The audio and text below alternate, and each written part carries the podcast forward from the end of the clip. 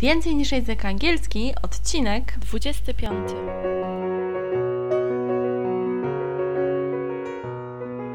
Witam Cię serdecznie, nazywam się Ewa Ostarek i jestem trenerem języka angielskiego. Sprawiam, że język angielski to przyjemność.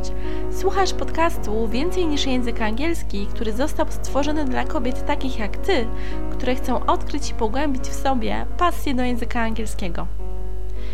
Dzisiaj będziemy rozmawiać o nastrojeniu się do języka angielskiego. I może pomyślisz, czy to faktycznie ma sens, żeby się nastrajać, skoro języka angielskiego trzeba się uczyć.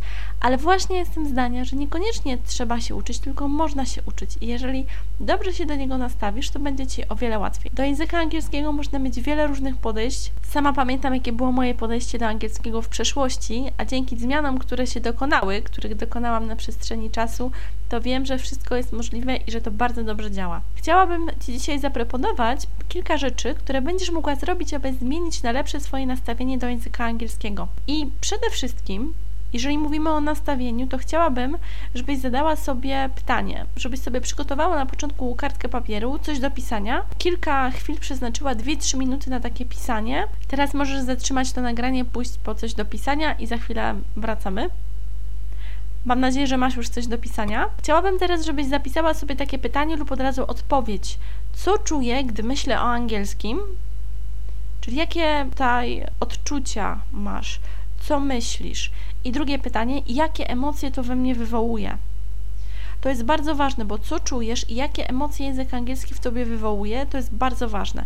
Zastopuj teraz ponownie to nagranie i jak Ci poszło z wypisaniem takich najważniejszych rzeczy? Jeżeli mówimy o tym, co się czuje, gdy się myśli o języku angielskim, to często jest to na przykład jakiś strach, obawa przed popełnieniem błędu, czasem złość, czasem jakieś wkurzenie na to, że tyle się już razy człowiek uczy tego angielskiego i pewne rzeczy nie wychodzą, czasem smutek, czasem zdenerwowanie, czasem neutralność, Czasem to, że język angielski jest ciekawy, ale czasem bywa trudny. Oczywiście znajdują się tu też dobre i pozytywne emocje i mam nadzieję, że takie później w Twojej takiej wizji językowej także będą się znajdowały. I jakie emocje e, to wszystko w Tobie wywołuje? To też jest warte uwagi, żeby sobie wszystko zapisać tak dokładnie, bez żadnej cenzury, wypisać wszystkie te rzeczy, które się czuje, bo dzięki temu uwolnisz swoje myśli i sama poznasz siebie, będziesz wiedziała, co w Twojej głowie siedzi i co wpływa tak naprawdę na angielski. Jeżeli mówisz, że na przykład język angielski jest trudny, no to czy masz na myśli to, że cały angielski jest trudny? No raczej nie, czyli jaki aspekt jest dla Ciebie trudniejszy? Czy jest to wymowa jakichś konkretnych słów? Czy są to jakieś zagadnienia związane z fonetyką? A może jest to jakaś gramatyka języka angielskiego? Jeżeli ktoś by na przykład napisał, że język angielski jest głupi, no to konkretnie, co jest w tym głupiego? Co wywołuje takie emocje? Jeżeli angielski jest fajny lub sympatyczny, czy jakiś inny pozytywny bardziej przymiotnik, to też, co tutaj jest dobre, co tutaj jest pozytywne? I wypisz sobie te wszystkie aspekty, pozytywne, negatywne, neutralne, dokładnie, na przykład pozytywne będą takie, że lubię rozmawiać z kimś, kogo nie znam na takie luźne tematy a aspekt negatywny, nie lubię gramatyki angielskiego, bo mi się mylą wszystkie czasy przeszłe, a nienawidzę present perfect, bo nie lubię trzecich form czasowników i się nigdy nie umiem nauczyć. Jeżeli tak sobie do tego podejdziesz i wynotujesz dokładnie wszystkie takie elementy, które są pozytywne, neutralne i negatywne, to będzie Ci łatwiej do tego podejść i zobaczyć i przekonać się, jakie aspekty języka angielskiego są dla Ciebie dobre, a jakie są takie słabsze i nad którymi słabszymi możesz popracować. Jakie mogą być takie Twoje wyzwania językowe. Więc jeżeli już wiesz, jakie to są te elementy i masz je zapisane, tylko od razu mówię, to jest bardzo ważne, żeby faktycznie to zapisać. Wiem, że jest wiele różnych ćwiczeń, gdzie, gdzie się czasem mówi, że no możesz sobie coś zapisać i ludzie tego nie zapisują.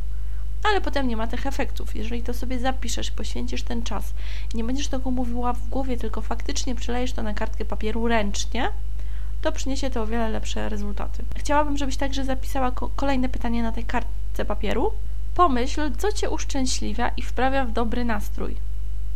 Czyli to jest to pytanie, co Cię uszczęśliwia i wprawia w dobry nastrój. Więc teraz zastopuj to nagranie i zapisz. Jestem ciekawa, jakie rzeczy znajdują się na Twojej liście. Ciekawe, czy będzie to coś na przykład z takiego momentu jak e, picie dobrej kawy, czy jakiejś dobrej herbaty, śpiewanie, taniec, spacer z psem, rozmowa z jakąś dobrą znajomą, albo po prostu wyjrzenie za okno i szukanie dobrych momentów w tym całym dniu, w którym się teraz znajdują, albo kilka ćwiczeń oddechowych, a może jakieś małe ćwiczenia może jakaś mała przebieżka. Żebyś wzięła pod uwagę te aspekty, które tutaj wypisałaś, bo to jest bardzo ważne i dzięki temu, jak wiesz, co robić, żeby się wprawić w dobry nastrój, czyli co wprawia cię w taką radość, to przed tym, jak masz w planach język angielski, to zrób to coś. Proste, ale oczywiste. Oczywiście nie mówię tutaj o tym, że masz przebiec jakiś maraton czy 5 kilometrów, jeżeli lubisz biegać, żebyś się nie zmęczyła ale możesz zrobić kilka jakichś ćwiczeń, może jakieś głębsze wdechy, może się porozciągać, może się pobawić z psem, z kotem, może porozmawiać z kimś, może zrobić coś dobrego dla siebie, może po prostu na 2-3 minuty wyłączyć się, zamknąć oczy i pobyć sama ze sobą i nastroić się pozytywnie, a potem zabrać je za język angielski.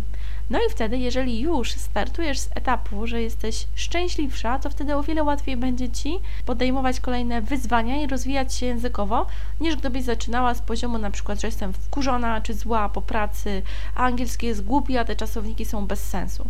Bo jeżeli od takiego czegoś będziesz zaczynała, no to faktycznie te rezultaty będą bardzo mizerne. Co w ogóle o tym myślisz? Co myślisz o takim podejściu, że nastrój do języka angielskiego jest ważny i jak się można nastroić? Jeżeli masz jakieś inne pytania, wątpliwości lub sugestie, to proszę napisz do mnie. Będzie mi bardzo miło usłyszeć coś od Ciebie, taką informację zwrotną. Zachęcam Cię także do subskrybowania mojego podcastu w iTunes i do zostawiania w nim recenzji albo recenzji o nim.